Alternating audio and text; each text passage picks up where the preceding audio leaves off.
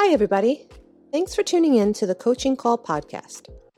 On this podcast, we'll cover various types of coaching by trainers in sports, martial arts, fitness, and business.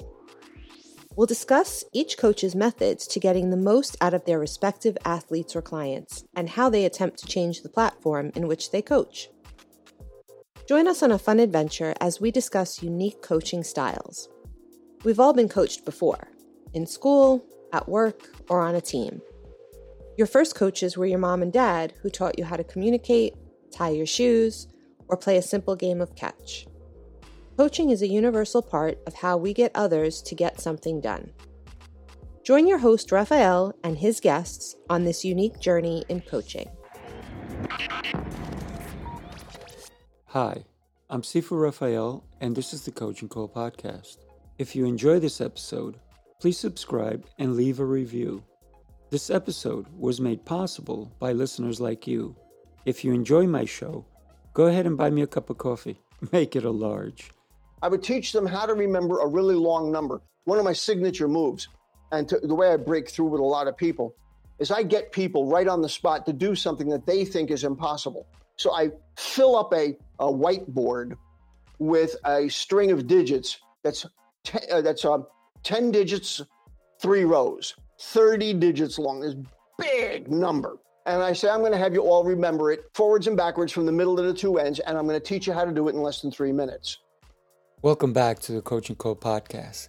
Get yourself some coffee or your favorite beverage as my guest Matt DiMaio entertains us with his abilities and will have you smarter by the end of the podcast. Just be warned that this 90 minute episode flies by really quick. Hello, hello. Thank you so much for joining me, Matt. What a pleasure, my friend. It is for me as well. I, I don't think I've ever spoken with somebody that has such an exotic name and title as Sifu Raphael before. This is this is very cool for me. Oh, good.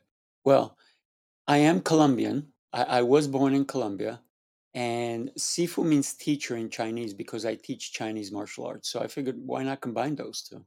Makes perfect sense to me. so I'm excited to talk to you because you bring to the forefront what we all miss the learning opportunities once we leave school. We should learn every day. I mean, that's my motto. I learn every day. If I'm not learning, I'm bored, right? Bob Dylan said, Those who are not busy being born are busy dying. Oh, yeah, absolutely. I'm born every day, my friend. I, I know you are too. Indeed. You know, we live in a world of information overload. Hmm. In, information is coming at us from so many different streams faster and with more volume than ever before. And those who are not prepared to keep up will fall behind. And so school teaches you what to learn. Hmm. I show people how to learn it.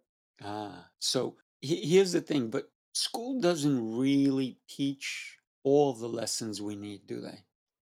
That's for sure. If you think about it, you know, how many times has a teacher or a parent wagged their finger at you and said, Pay attention when I'm talking to you, Right. listen up.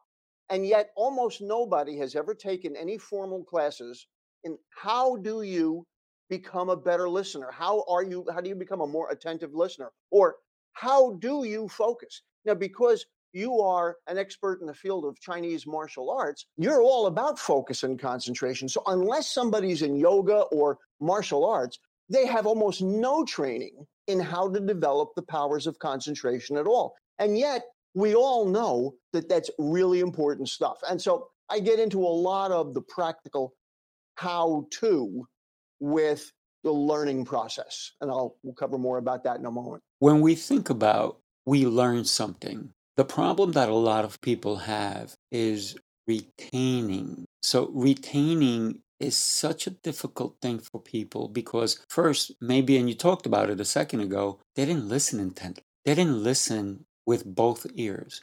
Because a lot of times people talk and they get interrupted by somebody who really wasn't listening because they wanted to input their knowledge or their words in. So they never heard what you were saying, right?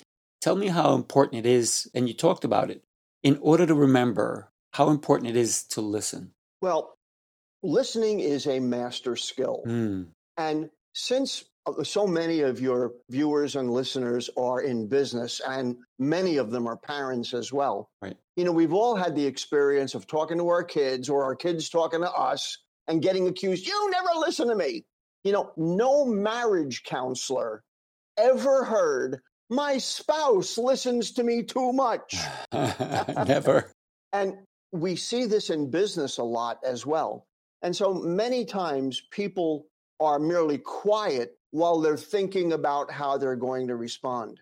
And you said something really important uh, a moment ago in terms of the process of learning, where you're talking about recall. Right. Well, recall is the last part of a three part process to learn something. Mm. So the first part is the input. And so what I talk about and what I teach is, and listening is part of this, is how do you input information in a way that you can hold on to it, Right. that you can grasp it.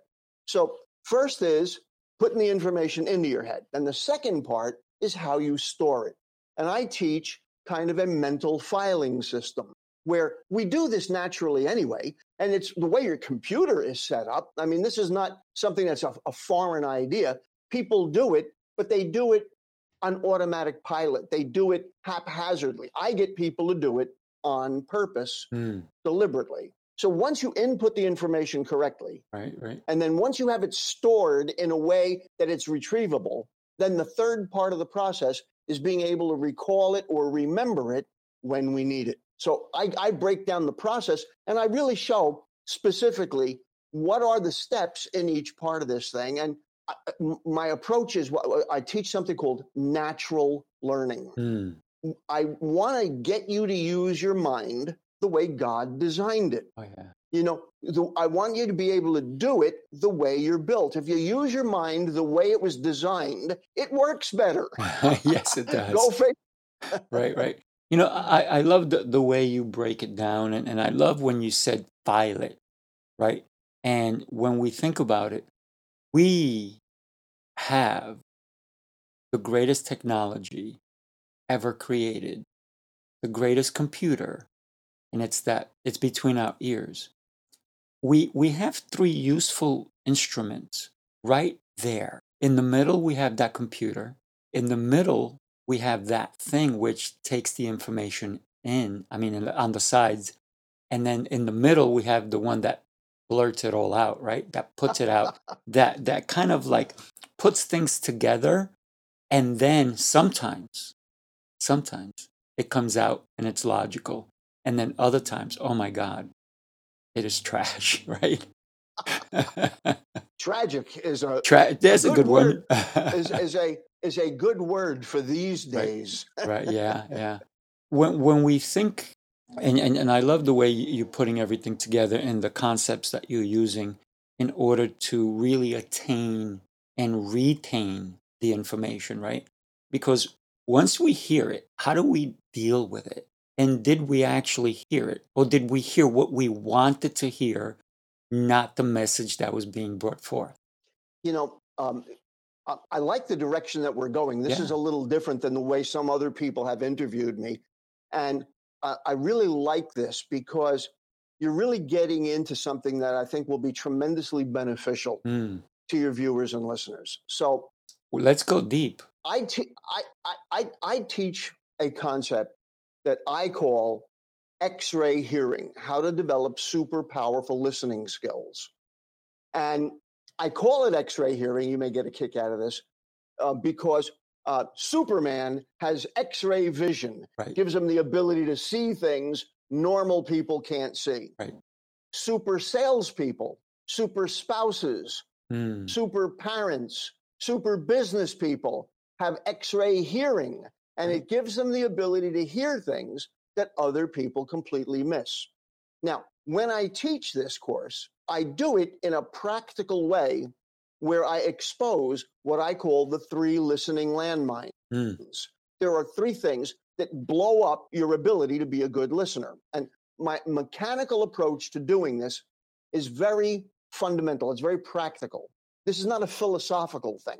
Right. So, what I do is I ask questions that are deliberately tricky.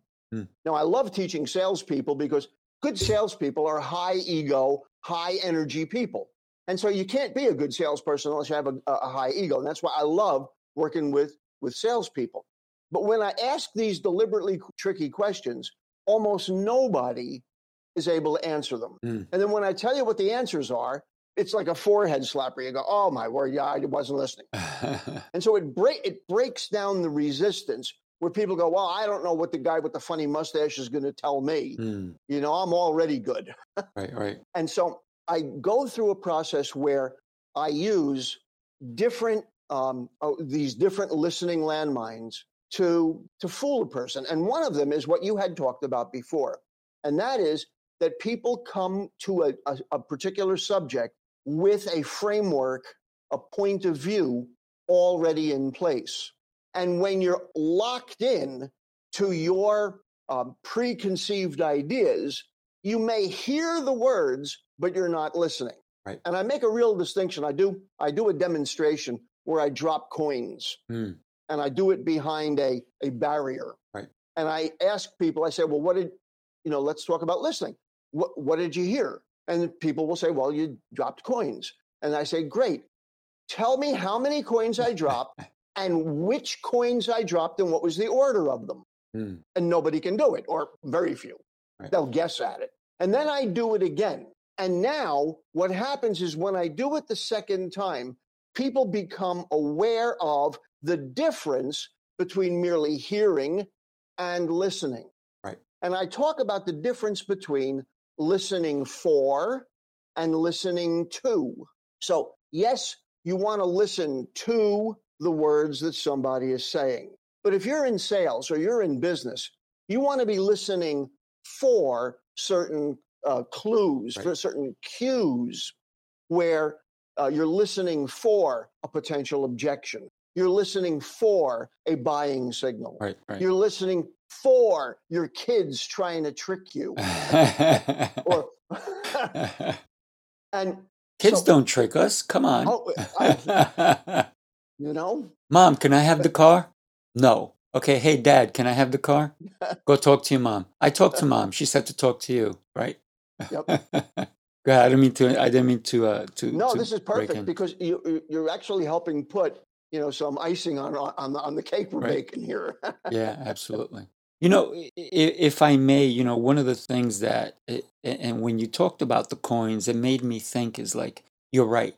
People are not listening to how many or what different sounds there were because there are different sounds. And so uh, while you're talking about that, a thought came into my mind. It's like, if I come and I have a wet sponge, I can't absorb anything that you're giving me with that wet sponge. I first have to ring it, don't I, in order to absorb what you're saying.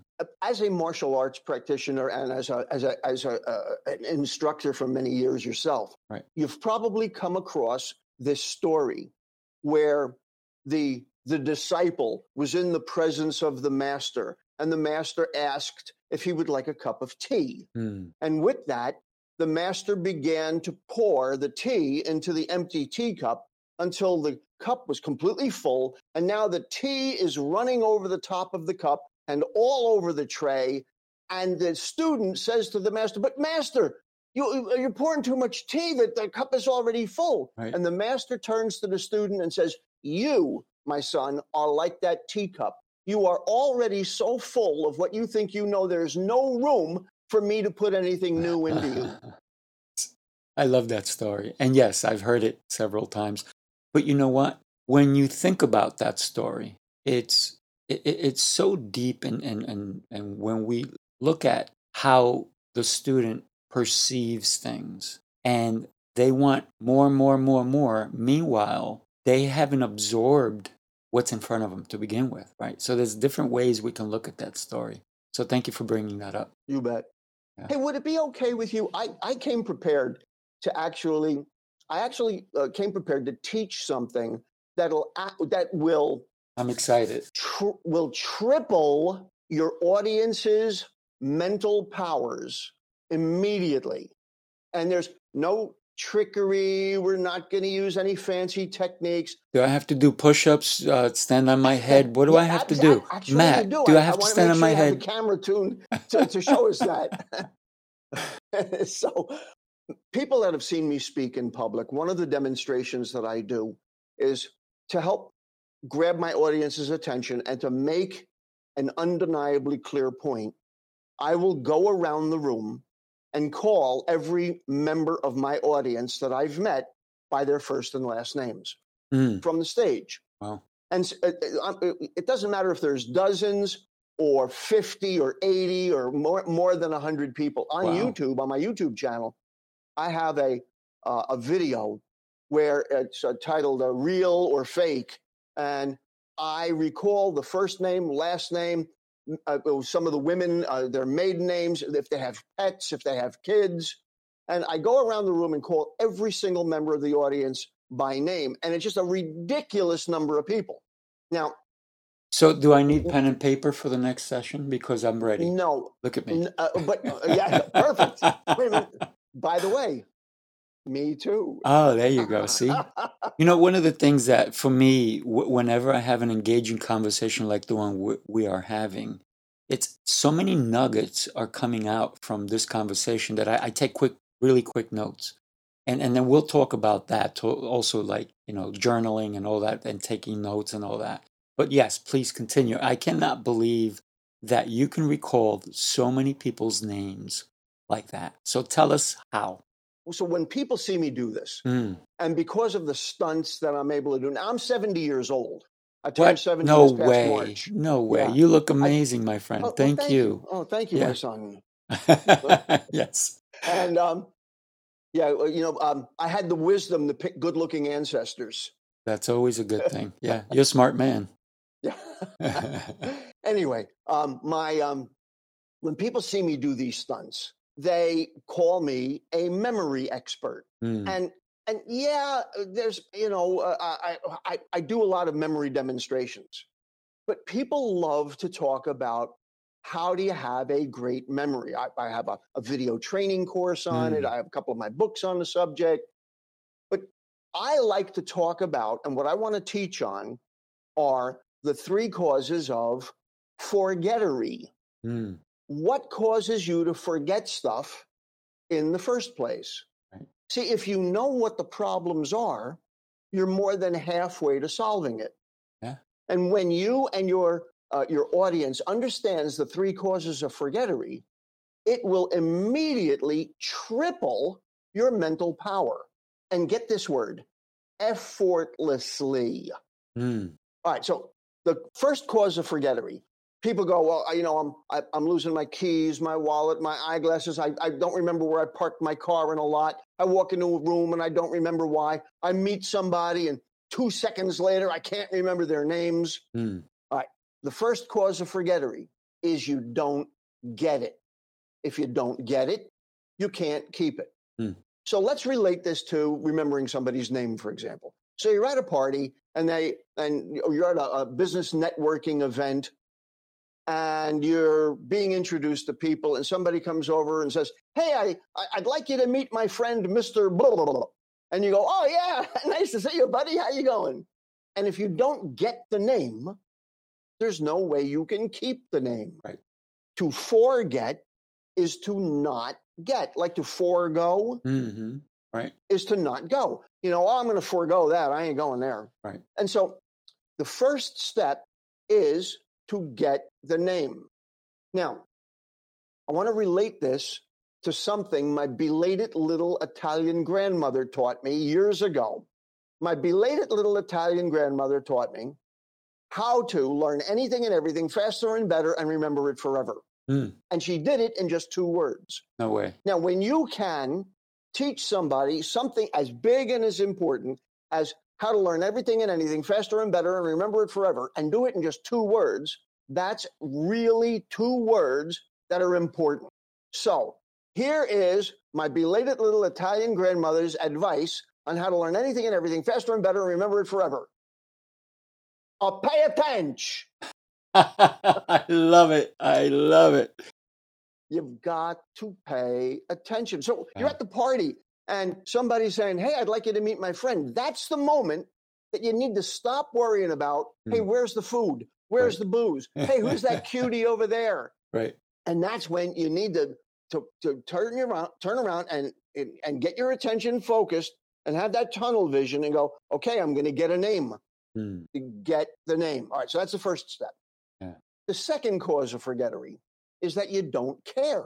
Now, some people say to me, but Matt, I care. hmm Well, there's caring, and then there's caring enough to actually do something about it. Let me give you an example. I know many people, and you probably do too, who can quote the names, even the most complicated names, and even all of the detailed statistics on every member of their favorite sports team, and yet forget the, their wedding anniversary or forget their wife's birthday. yes. and get in trouble for it. We're going to go back to that scolding mom or scolding teacher. right. You can only remember what you want to remember. Right. Guess what? Mom was right. Yeah.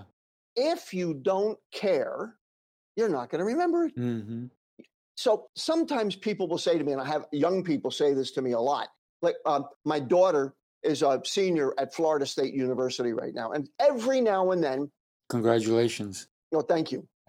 Every now and then, she will say things to me like, "This is boring." Mm. And I'd say, no, sweetie, it's not boring. You are bored. Right. You see, there's a difference. hmm The subject is just the subject. You have to bring your attention to it. And so if if you don't care about remembering that name or if you're not going to do anything, and so when we talk about caring, you have to care enough to do something about it. But Matt, can, can I can I interject for a second? Let me ask you a question. Absolutely. because and it gives you a chance to have a little coffee. It it it I I agree a thousand percent, and I I love the fact that you're taking the lessons from grandma, right? And then she told you, uh, pay attention. You know, when it comes to your daughter saying this is boring, there is some truth to what she said. I'm going to tell you why why I think that because I was I was a above honors student in school, but there were some teachers that were great if you needed to learn to fall asleep. They should have been at everybody's house, whoever, instead of counting sheep, just have that teacher come and teach because they were horrendous. And I, like, sometimes I was like, do anybody have toothpicks? I want to try to stay up for this class because I know I need the material. But they were horrible at producing the effects of what they wanted the students to do, which is learn. And then there were other teachers that were beyond incredible, and everybody was at the edge of their seat. It's the delivery sometimes of why we're bored and how somebody can pull us in. Now, don't get me wrong, your daughter, if, if it was a class, yes, it may be boring, but you have to take interest and go beyond the boredom and look deeper. So I, I agree with you. But isn't it great when we have people who help us to understand things we want, we should learn, but they take the extra effort to make it entertaining. And so you've been called not an entertainer, but an EnterTrainer, right? My philosophy is to get people to laugh and learn their way to success. That's and that's why people are going to pay attention, and that's why I'm having I'm having a blast, by the way. So thank you for making my afternoon a great one. Well, thank you. I appreciate that. Yeah. And uh, by the way, you're absolutely right. There are a lot of people that do not know how to present information. Mhm. And there are topics Oh, yeah. that are so detailed that it is easy to be bored. Right. But if we put the control as to our level of interest outside of ourselves, Mm, then we're losing any level of control that we've got. Right.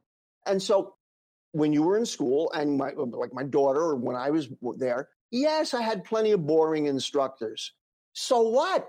If that was a course that I had to pass right. in order to be able to get my degree, so what that it's boring?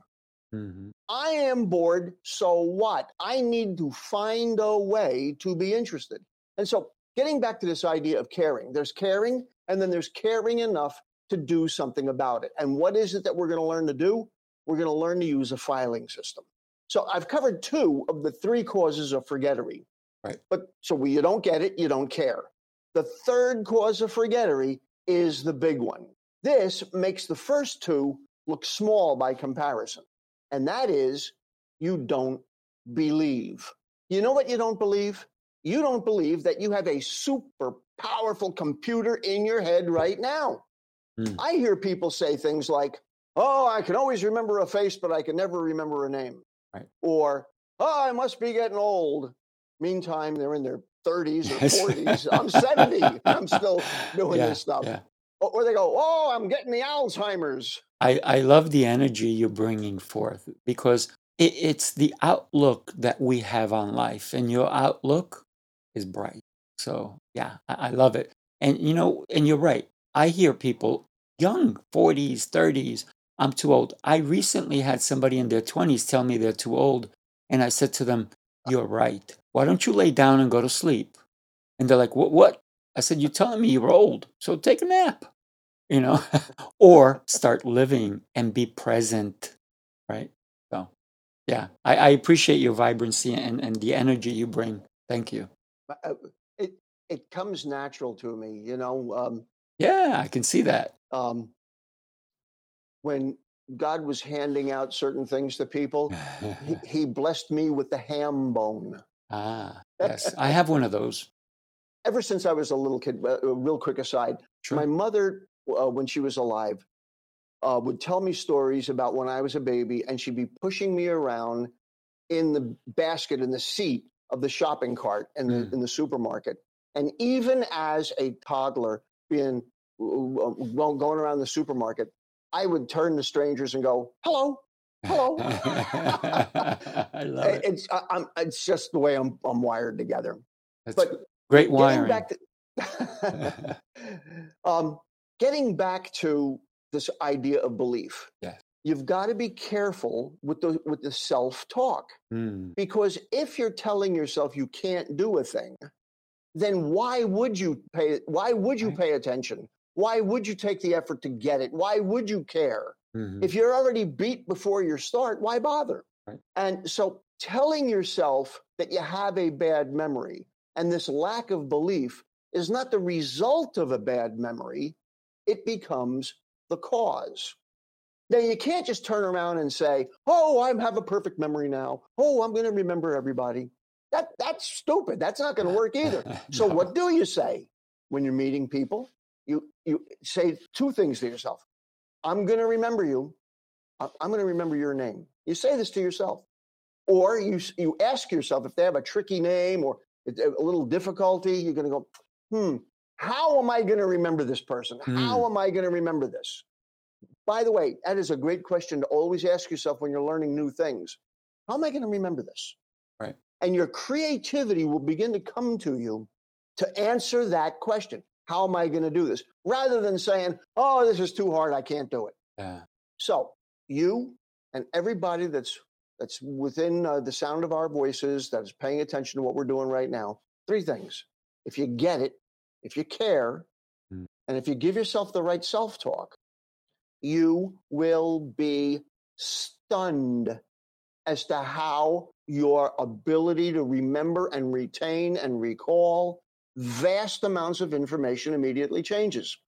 Let me just punctuate this section with a quick story and then we can move on. Oh, absolutely. I like, I love stories, especially when you're telling them, man, you are dead on. And, you know, one of the things that, Man, I, I like you better and better. I'm, I'm looking forward to getting to know you a whole lot better. oh, uh, we will. I think we have a friendship that will last, you know, another hundred years. But, but here's the thing, right?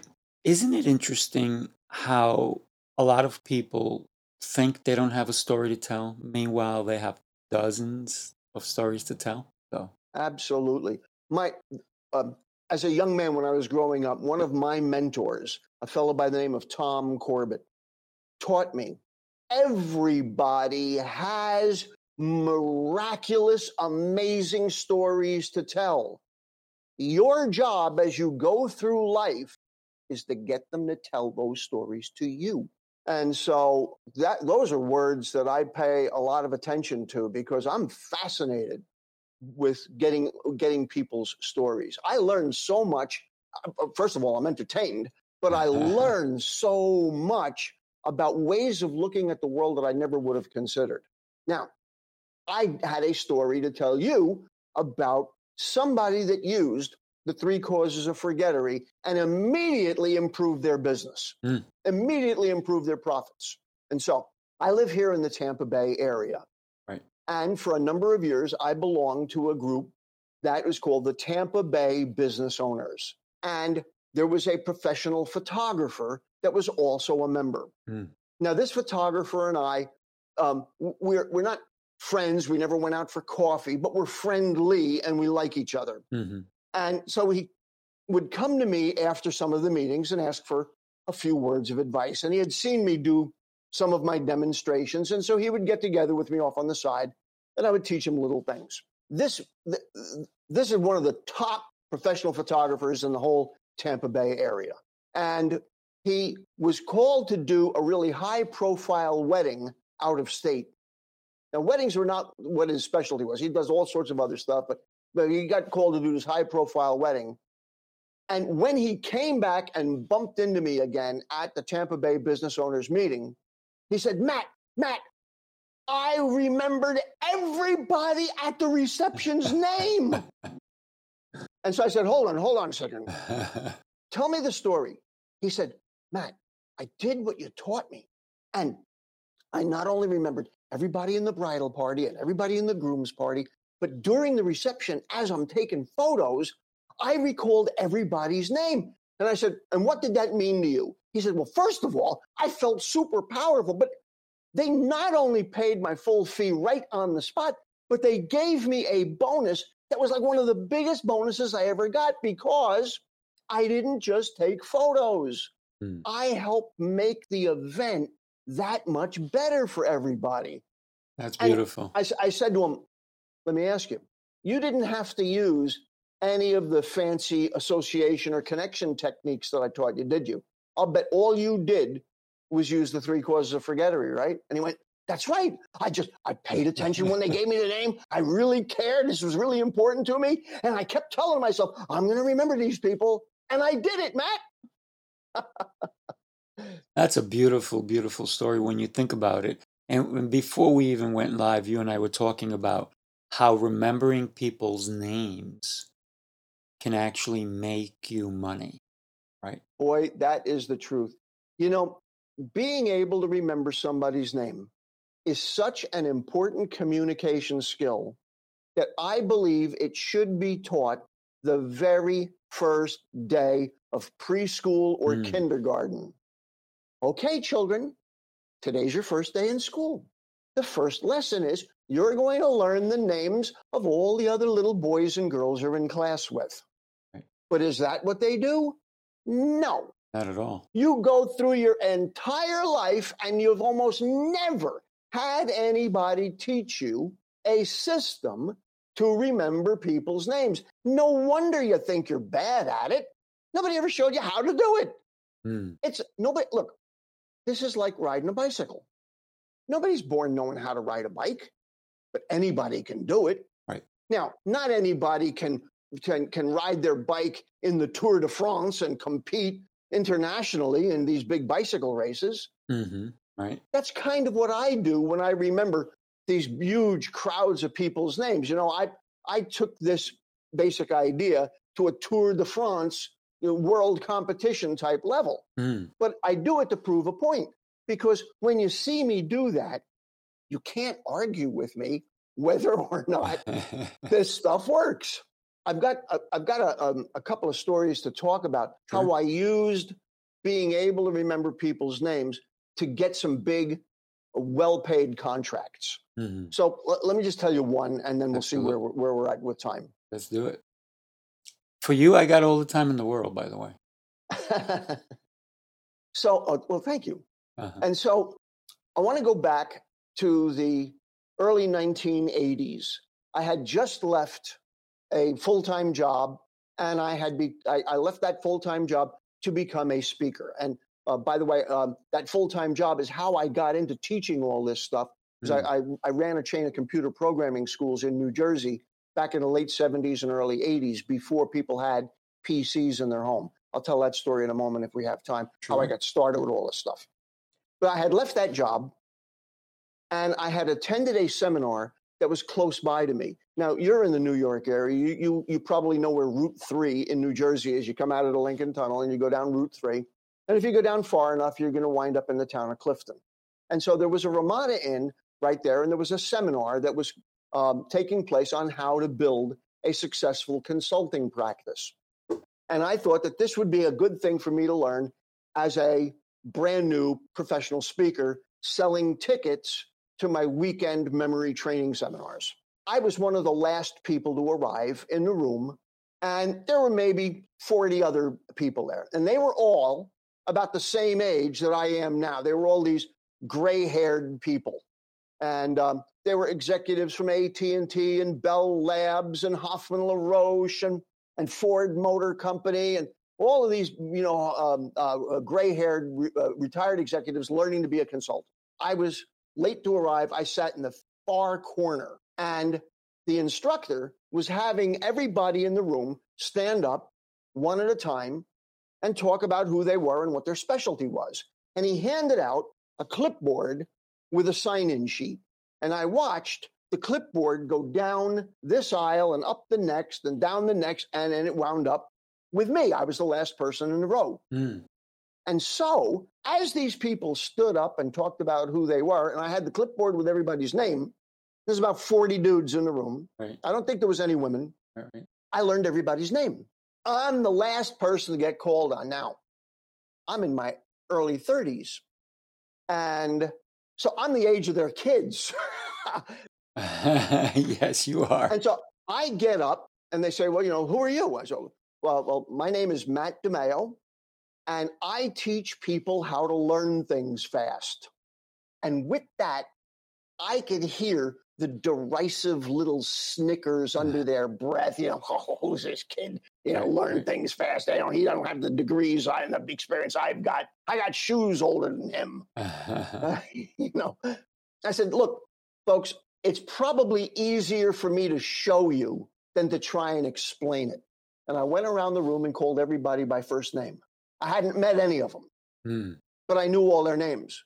Not only did I blow their minds, you could hear a pin drop in that room because I just did something that looked impossible. Oh, yeah. How could that be? Mm. So I I stopped all of the derision, all of the snide little comments and people laughing at me under their breath by just remembering everybody in the room's name. Mm. Nobody made fun of me after that. No. And they all went, Who the heck is the Martian? They just landed in the room. All right, seminar's over. The guy who's running the seminar grabs me before I leave and he went, Young man, the guy who owns my company really needs to meet you. Mm. And so I made a connection, made the appointment, and then drove from my home in New Jersey up to Manchester, New Hampshire to work or to meet the guy who owned this seminar company. And he had speakers that were trained, uh, uh, these contract speakers that were trained to deliver these set presentations all over the country. And I went up to uh, the Achievement Center in Manchester, New Hampshire. Mm. Now, as I'm sitting and talking to this guy, he takes a phone call and discovers that one of his instructors, for various reasons, is unable to keep his commitment and do a series of five seminars in upstate New York Hmm. that were already booked. Now, I'm talking about Buffalo, Schenectady, Rome, Utica, Right, all the hot spots. and Nice. this was this was late November, early December, and the seminars were all scheduled for December. And so he said to me, "Young man, you've been sitting here telling me how you have the ability to learn things really fast. Well, um, I have a an instructor that can't keep his commitment, and I'm going to be out a bundle of money if I have to cancel ten seminars because it was five cities, two seminars per city. Hmm. I'm going to be out a bundle of money. Yeah. You have three days to learn the scripts and the material from that consulting seminar. And uh, can you do it? And if you can, I'll send you on the road and replace this guy. And so I took a deep breath because this was a, I was, Oh, yeah. taking a big bite. Uh-huh. So I took a deep breath and I went, I can do it. I took the videos and anyway, I used all my, my techniques uh, uh, uh, back home in uh, New Jersey and, and learned the material. And my very first stop on this trip was Buffalo, New York in December. Mm. This was now. So, so the first part of the story is I wound up getting this contract with this really high powered consulting firm, with this high powered speaking firm as a brand new guy, all because I remembered the names of a bunch of people in a seminar room, um, you know, weeks earlier. Right. Second part of the story. So now, same experience is happening to me. I'm now the instructor, and I'm on the other side of the derision because now these gray haired people who are expecting to learn how to build a successful consulting practice are coming into this room, the seminar room, and they see me, an early 30s dude, standing in front of the room, and they go, Oh no, what is this kid going to teach me? Right. And so I did the same technique. You know, I had each one of them stand up, tell me about themselves. I had the clipboard, and I said, I can read your thoughts. I know you're all wondering. I'm half your age, and you're wondering what in the world can I, a young dude like me teach all of you with your esteemed backgrounds? I said, I can do something that a lot of people can't do. I teach people how to learn things fast. And you could hear him snickering again. Mm. With that, I take the clipboard, flip it upside down with a, lo- with a flourish, bam, Oh. and I go around the room and call everybody by first name, last name, and talk about what their specialties were that they just stood up and talked about. Blew their minds. Not only did I have them eating out of the palm of my hand for the rest of the seminar, Right, right. but I had the highest back of the room sales for books and tapes. Because when you when you go to these seminars, there's front money of attending, they pay a fee, right, right, right. and then you upsell them to buying books and tapes and take home materials. I had the highest sales in the company Brand new. my very first my very first time out with this thing. So I became like this all of a sudden it's like who is this guy? yes. You know, it, it was like it was like seeing Van Halen play guitar for the first time. It's like what? Yeah, yeah. And That's, and so by recalling the uh, by having the ability to remember people's names, you you ingratiate yourself to people. So if you have employees and you know not only their names, but the names of their spouse, the names of their kids if they have them, the names of their pets if they talk about them, your employees or your coworkers will have a level of admiration and respect for you that's almost impossible to get any other way. People want to be recognized. they do. They do. They want you to remember their name. My wife, on her job, had a new boss that showed up, and my wife was doing pretty good on this job. She she'd only been there a year, but she's been doing better than some of the other employees in in the same position as her. And this new manager came in, and he didn't pay my wife hardly any attention at all. And so my wife went up to him because she had just done some things that the top the top executives were really kind of wowed about. And she went up to this new manager and she said, um, "Hey, what's my name?" And he's now fumbling around. He's looking at the employee roster on his clipboard, process of elimination. He had no idea what her name was, and he she said, "My name is Anna." So just think of, you know, the first letter of the alphabet, Ann. Uh, okay. And so the next time she saw him, she went over to him and she said, "What's my name?" And he still was flummering around, you know. By the third time, he went, "Yeah, yeah, I know, Anna." Hmm. People want to be remembered, Right. and so. Um, if we have time, I'll, I'll teach some some stuff on on how to do that. But I've got a whole bunch of other other stuff we, we can talk about. By the way, you know, I, I have a book on the subject. I, I'm aware. You have three books, right? I do. That you have but, but this is the one I want to talk about right now. Oh, yeah. Oh, yeah. Cool. Absolutely. And you know, one of the things is uh, you definitely have to send me a signed copy. I definitely want to want to get one of your books. But he, here's the thing, right? Everybody, no matter what their name is, loves hearing their name, right? That is true. He- Here's the other thing that people do, whether they- they know it or not. Let's say you're in a group and somebody says, "Let me take a group picture," right? And everybody's like, like this, smiling, whatever they're doing. Now, maybe you forgot that that group picture was taken. All of a sudden, a couple of days come by, and somebody goes, "Oh, look, here's the group picture you, you know, that we took at this event or this thing or this function or this party or whatever." What's the first thing that people look for? Themselves. Yes, yes. Why? Where am I? Who, am I? Where am I? Do I belong? Was I? Did they cut my head off? Right. So the first Am I person that smiling? Wait a minute. That guy, blo- his his face is blocking me. yes. So the first thing that we are always looking for is to hear our name and to see our image. This is why mirrors are so popular, right?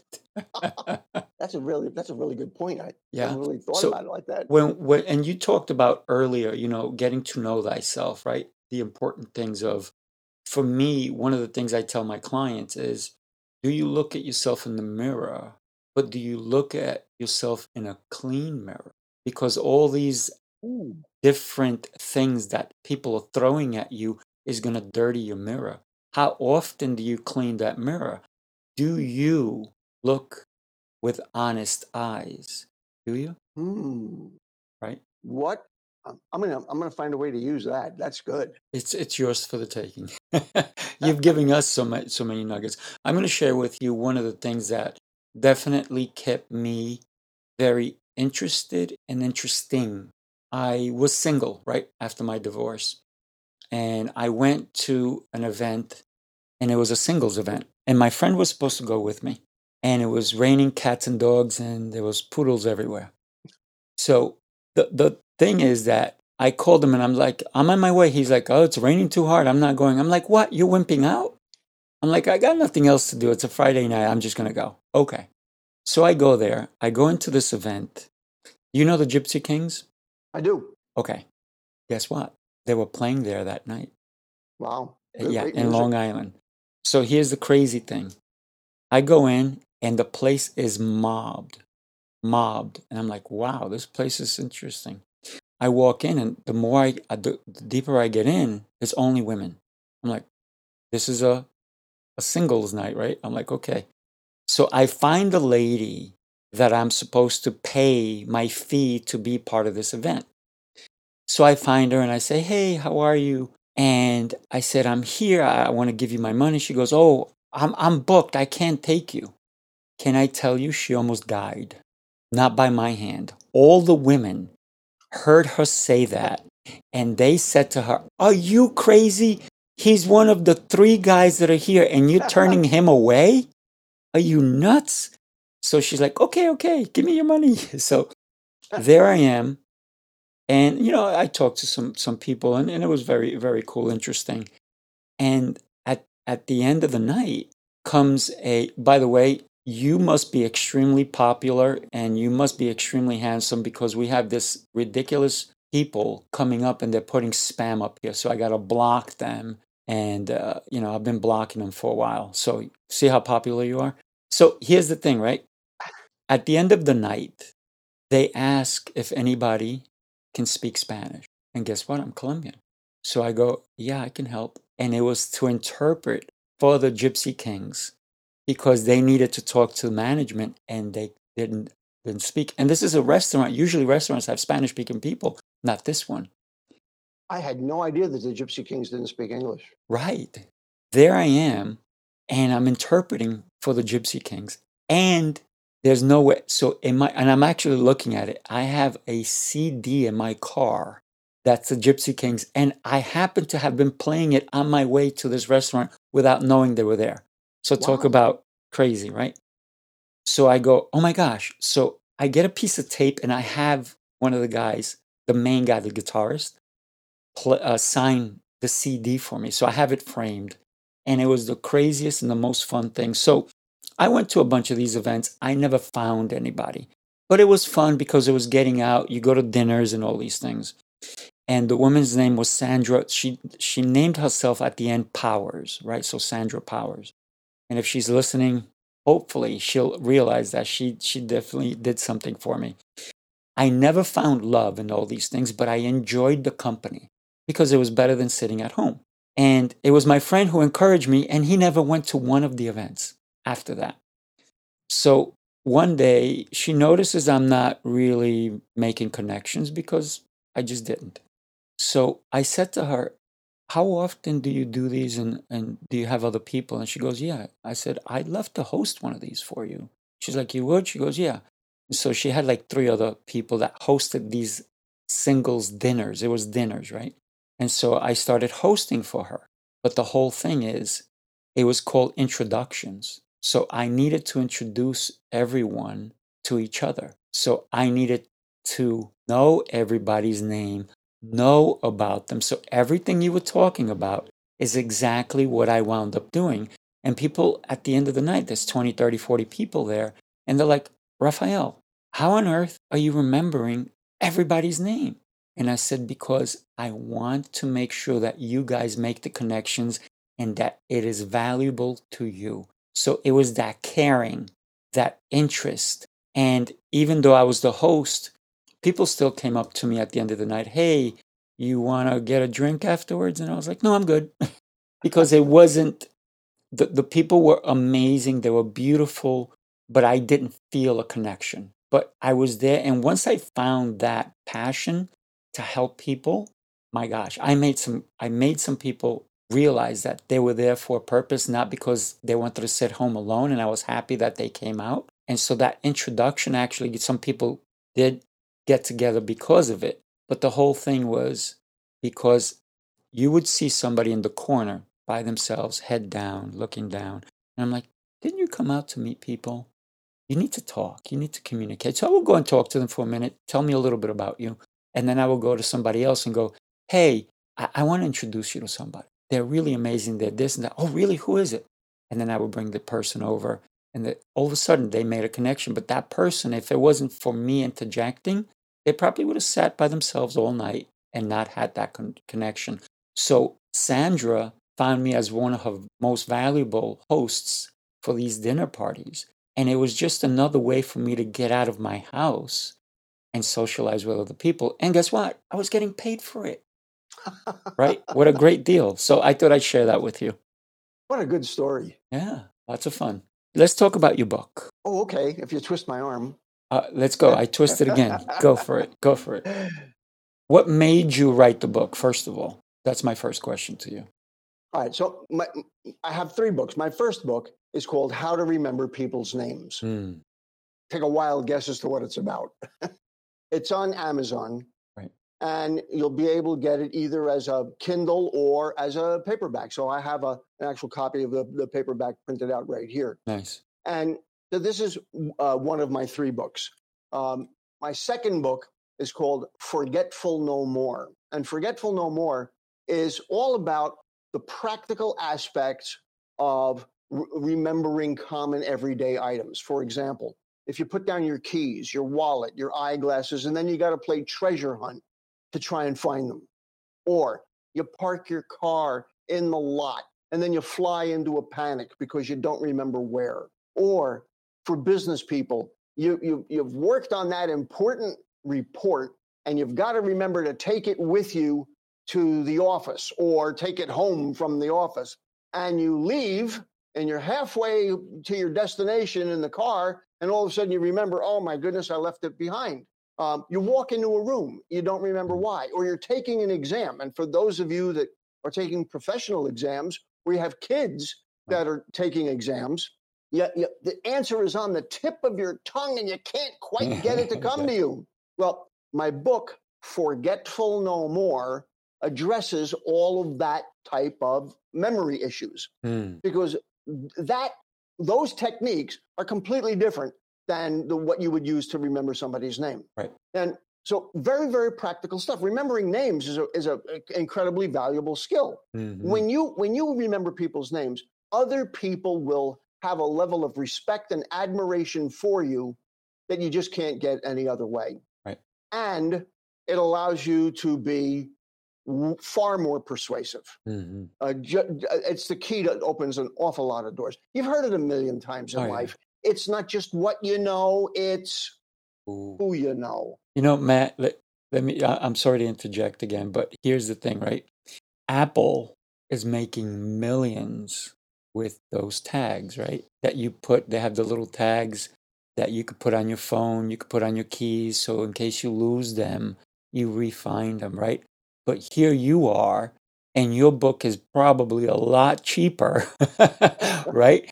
And you don't have to go put tags everywhere. You don't have to put all these things because when you learn the trick, the tricks, and I, I don't think you should call. Uh, I, I call them tricks, and I apologize for that because they're not really tricks.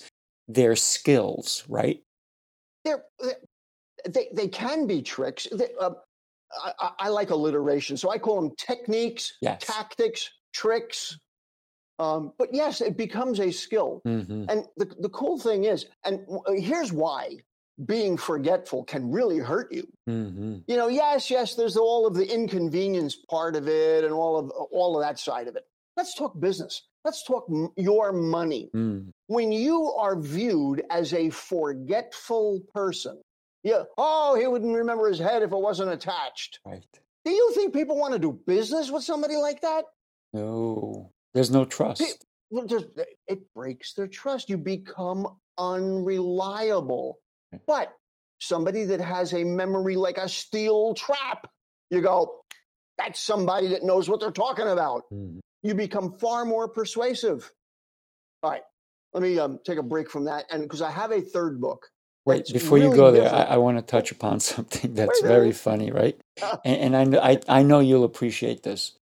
So I have a friend of mine, Gina, and she's from high school.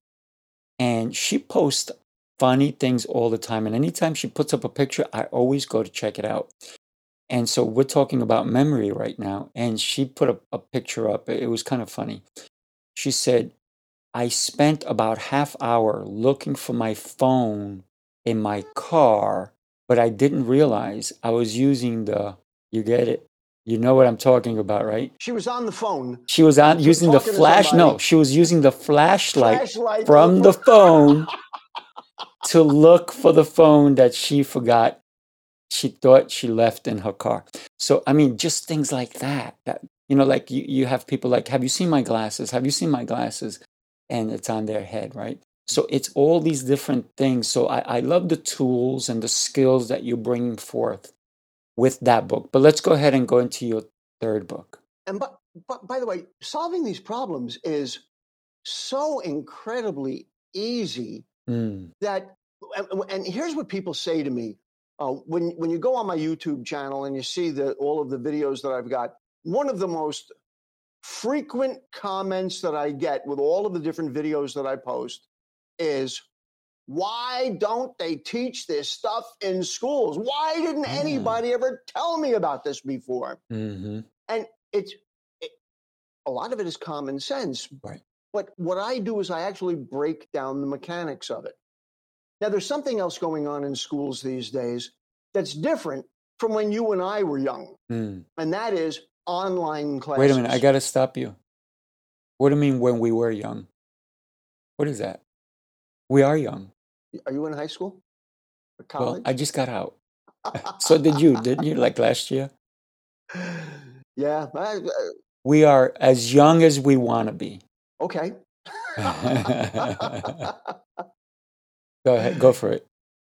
So the as a result of the uh, pandemic that happened in 2020 when the lockdowns occurred, hmm and we and schools suddenly uh, got all closed up, and uh, people were stopped from being able to go and congregate with each other. Right. Um, online classes became a necessity, and people discovered that they could work from home, they could take, take school at home, hmm and so I wrote a book to be able to help students and their parents navigate the differences between sitting in a live classroom and attempting to learn things by staring at a computer screen. And it's a really short read. This little book Hmm. is only 51 pages. Hmm. straight A strategies for successful online learning. Nice. And what I what I deal with in here is not memory techniques. I don't get into any teaching about uh, taking notes or memory, or I don't talk about any of that at all. I talk about what are the practical things that you need to do to be able to get yourself motivated to sit in front of a computer screen to learn? Mm. What are the differences emotionally that are going to take place so that you can be prepared for them? How do you get yourself organized? How do you take notes differently from a live lecture compared to a pre recorded lecture compared to a, a broadcast lecture? Mm. There's different processes that you have to go through to be able to absorb the information. See, with a recorded lecture, you can stop it and pause it and back up and then and, and do it again. In a live lecture, you can't do that. Mm. And so there are going to be different ways that, uh, and sometimes when you're taking online classes, especially at the college level, those lectures are not recorded. You know, if you if you don't show up for class, it's just like missing a live class. And so I get into breaking down um, not only that, but also the social aspects. Because when you're in a live classroom, you're picking up the vibes and you're picking up the energy from your fellow students, and there's a feeling of isolation.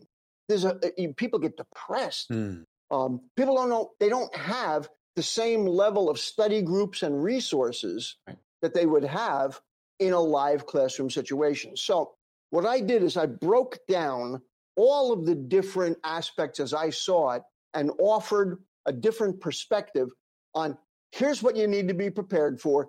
Mm. If you know this is going to happen, remember, it goes back to my idea of if you understand what the problem is, you're more than halfway to solving it. Oh yeah, absolutely. And so um, that's what I cover in my successful online learning class. As a matter of fact, I will be turning that into a short online class that people can take, and it'll it'll be it'll be cheap, like twenty seven bucks, Wow. because more and more people are taking classes online, and nobody's really shown them what the best procedures are, what the best Mhm. process is.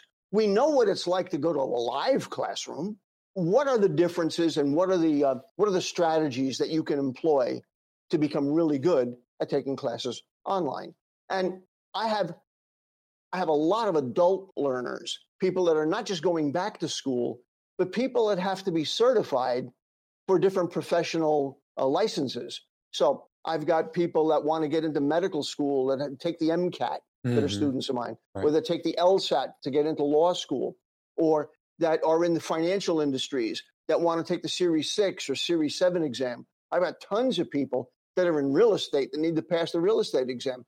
I've had people come to me that want to learn how to drive a bus or a truck that have to take the CDL, Right. commercial driver's license.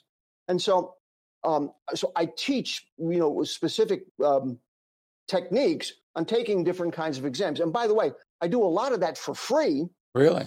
on my on my YouTube channel. Huh. Be Perfect. smarter, faster. That's the name of your Be Smarter YouTube channel, right? Be smarter, Yep. faster, right? Love it, love it. When we think about giving, right? It seems like you have no problem. It seems like you're a giver. You you are putting out content, not asking for anything in return, except for people to remember you, right? I don't want to get too corny on you, but Let's do it. at, at, at this My- stage my- of my life, at this stage of my life, My dad was a colonel in the army. all right, wonderful. I'm just kidding. corny colonel, got it. There all go. okay. There you go. So- In March, I turned 70 years old. Hmm. And when March a what? March 24th, no, March 24, 1952. 23rd. You're March 23rd? Yeah, that's why we are brothers, man. I'm telling. Oh my you. word. I'm I'm born year of the dragon. Hmm, My daughter is also a dragon year. nice. So, how about you? Do you know in Chinese astrological what what, what the animal symbol? Yeah, I'm born in the year of Raphael. So there. the year of the Raphael. That's it. Um, but anyway, so at this stage of my life, I am really kind of focused on leaving a legacy. Hmm, I, I have been well blessed, and I've had the good fortune to have some some wonderful teachers and some amazing life experiences and I- I'm looking at the world the way it is, and I think that I can make a positive contribution. And so I wrote a mission statement, and that is I am on a mission to make a positive, lasting difference to students of all ages around the world. Wow. Th- That's huge. And so with my YouTube channel, I have I have been driven to my knees in prayers of thanks and feeling humbled Mm. with the stuff that people write to me. Um, I, I have people who have names that cannot be spelled with our alphabet Mm. write to me Really? from every part of the world in places that I will never get to that write to me to tell me what these ideas have meant to them, that they've overcome obstacles with their schoolwork, or they passed a grade, Hmm. Or they got better grades than they expected, or they got into medical school when they never expected to. And I, I- think that that was really the first time wow. that it really like hit me like a brick in the head Hmm. going back a couple of years where i have somebody that wrote to me that said she passed the mcat that's the the uh, entrance exam to get into medical school and she lives in a, another country and passed the mcat to get into an american medical school Hmm. and uh, which is tough for a lot of foreign people to Right. do because english is not a first language hmm and she said, What you taught me gave me better understanding of how to study and prepare than even this professional preparation course that I had ta- been taking. Hmm. And I'm talking about in an eight and a half minute video that you were talking about sponges earlier. Right. And I, and I followed up with the story about the teacup. hmm The title of my most popular video is called How to Absorb Textbooks Like a Sponge. Hmm. Um, it has over 7 million views. And, you know, that, and it's, there's no production to it. The sound is terrible. It's a single camera shot of me standing against a whiteboard at a public library teaching a group from my church.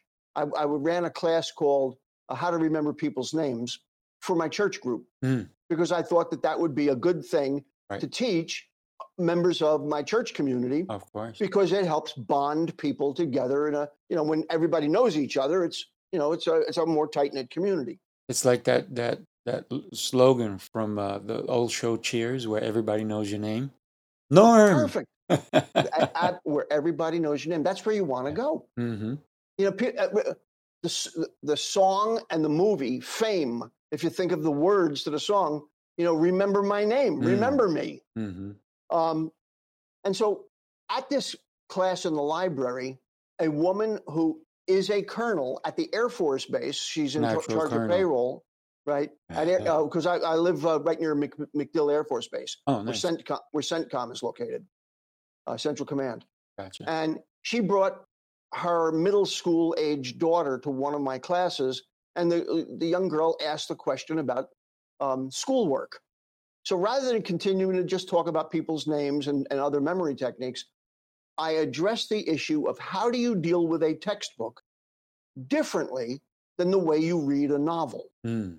And because I record all of my presentations, I videotape all my Nice. presentations so that I can go back and look and see, all right, I, I, I hit the mark here. I kind of, um, uh, I, I, I kind of rambled over there. You know, it keeps me, keeps me sharp to continue to evaluate, you know, game footage. Right. Of course. R and D. um, Right. Right, right. And um, when I was reviewing the video, I had this nine minute chunk of film that I edited down to eight and a half minutes and I popped it up on YouTube. Now, this is going back to 2015. Mm. Now, this is before I had a channel Right. or an official channel. You know, I had random videos and I just popped it up there. And a year later, almost nobody had seen it. Two years later, it was only a few, few thousand views. Two years later. And then all of a sudden, this video, for whatever reason, Mm. caught fire. Right. And then over the next two years, really gained some traction. And then it went meteoric. Mm. And I was having a hundred thousand people a day Wow. looking at this video. Wow. And it was like, holy mackerel. Yeah. Well, so for the first four years, this video did hardly anything. And then suddenly it just went meteoric. Hmm. And be, when this video really started to hit, a friend of mine, the guy who owned the Tampa Bay Business Owners, Right. who also does podcasting, is if, if you're familiar with Podfest, Yes. Or I, actually, I Podcast went to the one in Florida. well, that's Chris Krimitsos. Yep. Chris is the, was the head of the Tampa Bay Business Owners. Um, I'm, I'm, I'm very friendly with Chris. I know him personally. I know him. I know his daughters. I know his wife. I'm a frequent speaker at his events. I've been a frequent uh, speaker at um, uh, his online Podfest things. Anyway, Chris, uh, at the end of one of his podcasts, uh, something he called the Leader Cast, said, You've got a video with 40,000 views and like 5,000 or 4,000 subscribers. Uh, is your video, uh, is your YouTube channel monetized? And I went, What's What? that? Anyway, do you know you can be making money on YouTube? I went, Really? So I went home and I began to research the subject. I'm only talking about two and a half years ago, Right. Maybe three years ago now. Hmm. I began to look into the subject and, and I said, I need a catchy name. Because when I talk about, I teach people to learn everything and anything faster and easier and remember it. I mean, that's long. Right. And so I went, how can, what can I say in the shortest amount of words that get the point across? And I went, you know what I teach people to do? I teach people how to be smarter, faster. Hmm. And I went, that's pretty catchy. Be smarter, faster. Yeah. Perfect. And so I named my YouTube channel that and came up with some artwork and you know it's all homegrown. And I, I used a kind of a, a crappy camera at the beginning and I didn't understand lighting and I didn't so my early videos, a lot some of my videos on there are like embarrassing for me to go back and watch. But Yeah. yet people from all over the world are going, Oh my God, you changed my life. It's it's not the the the visual. It's the audio. Right. It's the content. It's it's what it's the ideas that I present to people that they go, oh, why didn't anybody ever teach me this stuff before? And so simple things like I talk about how to read faster than ever, and I cover wh- why people read slowly, why you want to read fast. Did, did, did you know that if you read faster than you do right now, if you push yourself to read faster, it actually has the opposite effect that people think. Right. Pe- most people think if I read too fast, I won't be able to concentrate or focus. No, the opposite happens. The faster you try to read, the more you focus, the better your concentration. And I explain it this way if you were on your skateboard or your bicycle and your car, and you're going slow down the road, that gives you time to lollygag and look all around, and your your mind wanders. And so you'll get to the bottom of the page and don't remember what you just read. But if you're going down the road on your skateboard or your bike or your roller skates or your car and you're going really fast, what happens?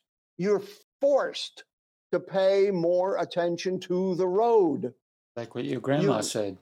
right? Pay attention.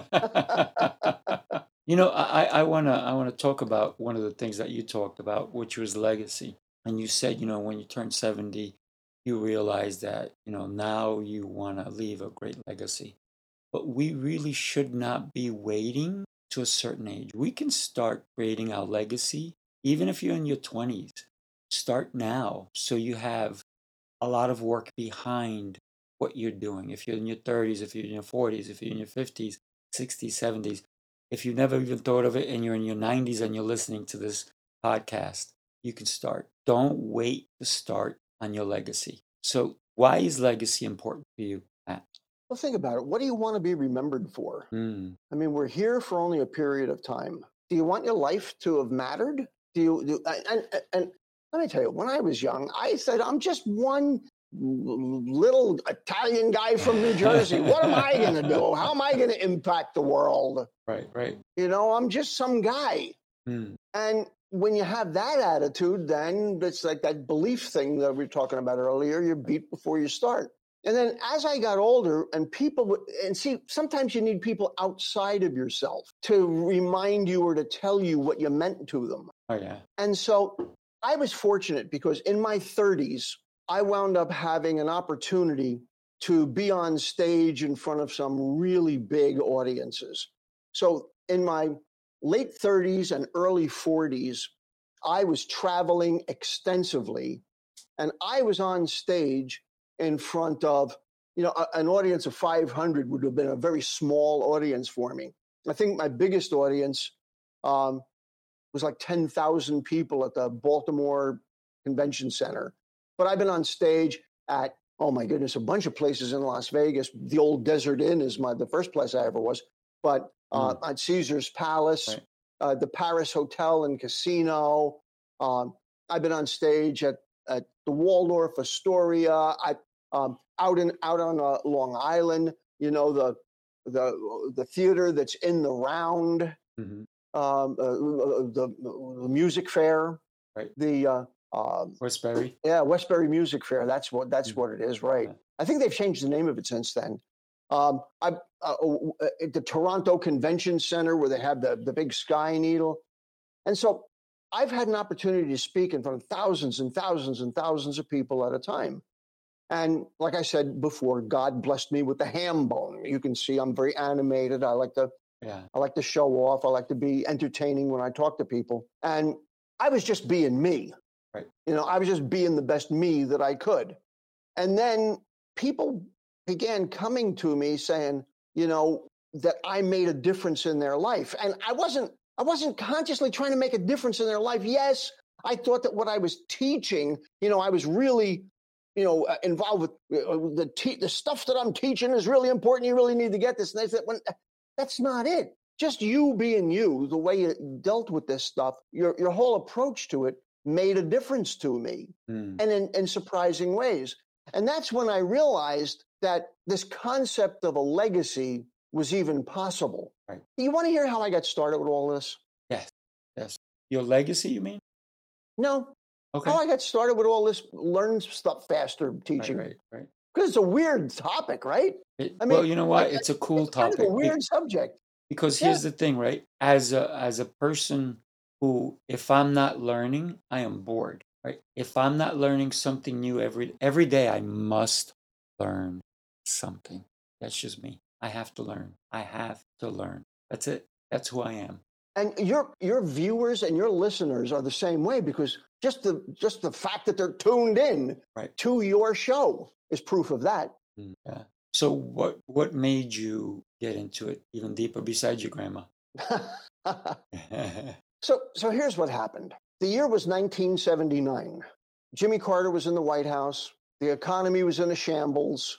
We had lines to buy gasoline oh, I remember those. all you know uh, that, that that you were you were only allowed to buy gas based on the last digit of your license plate on your car. Mhm. You know, we had odd and even days, Correct. and I got into the career training business with a computer school based in Union, New Jersey. Hmm.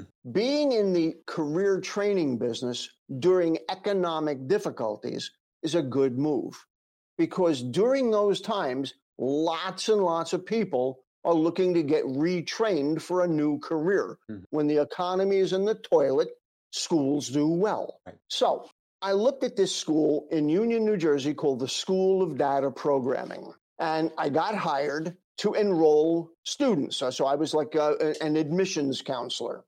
Most, by the way, in 1979, the world had never seen a, a, a personal computer in somebody's home. It didn't exist yet. It would be two years. It would be August of 81. So here we are in August as we're recording this. August of 81, IBM came out with their first personal computer at a whopping 64K of memory. Uh, I've got photographs bigger than that. yeah. And so, so a, a few nerds had the Coleco or the Tandy Radio Shack computers, Right. but there was no computers regularly available in people's homes. So this whole idea of computers was new, and people were operating on punch cards. These Right. these uh, Manila uh, thin cardboard cards that had these rectangular holes punched out of them. So that's the era that I'm talking about. Dinosaurs were roaming the earth, and we were on punch cards. And so my students had a problem. And that is because they were learning to program computers in languages like COBOL and report program generator. Right. It was difficult for them. And my school had a very high dropout rate. Hmm. My income was attached to the school being able to collect tuition. And so when somebody dropped out, I got what was called a chargeback on my Oh, wow. account. They they took money out of my paycheck. I didn't like that. Oh, that's not cool. That's not cool. So I was I was financially motivated to cure the dropout problem. Now, the problem was I was a really good student in high school, but I was lazy. I was able to coast through high school, do the minimal amount of work, and be an honor roll student. Hmm. When I got to college, I finished two years at Villanova University, and college wasn't like that. Oh. In college, I actually had to show up to class. I actually had to work, and I didn't like that. And so I quit college. I quit to become a, a professional rock and roller. I'm a, a, a keyboard player, and I've opened for many national acts, and I've performed under a stage name. Right. And so music was a, a very big thing. So I thought uh, I was going to quit school and become a, a, a musician. Well, I tried that for a, a few years, and you know that that that stuff didn't work out. Anyway, so fast forward to 1979. Here I am at a job at a computer programming school. I couldn't use my own experience as a student to be able to help them. I was a college dropout.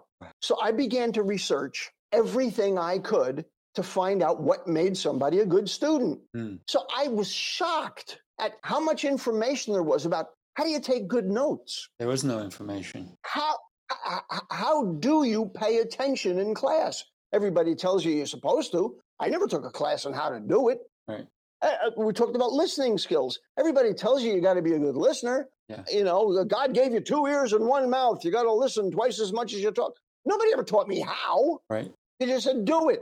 Hmm. Uh, how do you study for a test? What are strategies to take a multiple choice test? Uh, how do you remember lists of stuff? And I went, I can't believe there's this much stuff that people have, you know, uh, written about it. So I bought every audio tape, attended every seminar. I, I went to, I bought every book I could find, and I began to teach a short 90 minute class Hmm. called "What School Never Taught You About Learning." Nice. and I would teach it twice a semester to the same group of students. Hmm. So about two weeks in, I would I would teach this stuff because two weeks into the class, my students were already going, "Oh my goodness, what did I get myself into? I thought this was going to be easier than this." Right. And then I would come back and teach the same stuff about a month before they graduated. Hmm. Now, not only did I reduce the dropout rate, but I dramatically increased the job placement rate Hmm. because when these young people would go on an interview, they actually knew what they were talking about. yeah, that made Go a figure. huge difference. Yeah. and that's when the magic happened because I began to get calls from the companies that hired my graduates saying, What in the world are you guys doing at your school? The graduates I'm hiring from your school are performing better on the job than students from competing schools or better than the students that we used to hire from you guys. Right. What's going on? Now, the students had given me the unfortunate nickname of Matt the Memory Man. Now, I thought it was pretty cool at the beginning until I realized that people expected me to be perfect. oh wow. Oh, he'll meet you once and he'll remember you forever. No, Right. I won't. Yeah. Uh, but I'm I'm not perfect. I am merely excellent. And so And getting better. um, I, I'm excellent and getting better all the time. yes. but I'm not perfect. No, I've never. You know what? If you ever come across a perfect person, I please call me, text me, wake me up at three in the morning. I want to meet them. Amen. I've never met that person, and I, I, I would love to. These companies would call and ask what, what we were doing, and the students said, Matt the memory man at our school. And they went, What? Who? And so I began to get calls to speak at professional associations. Hmm.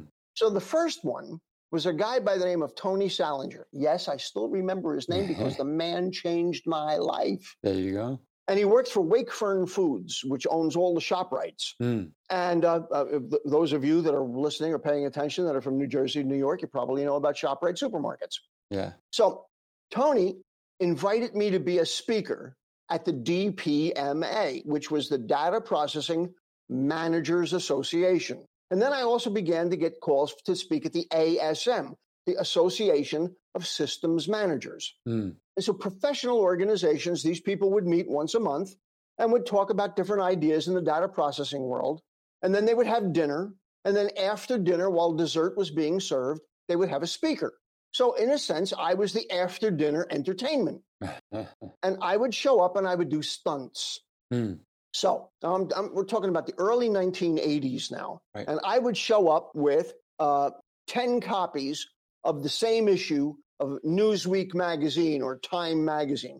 Now, back in the, I mean, today it's like a pamphlet, Right. but back then it was, was almost 200 book, yeah. pages long. hmm It was one of the, the most popular magazines in the country at the time. And so I would hand out 10 issues of the same, uh, 10 copies of the same issue, and I'd have people quiz me. They'd go, All right, what's on page 152?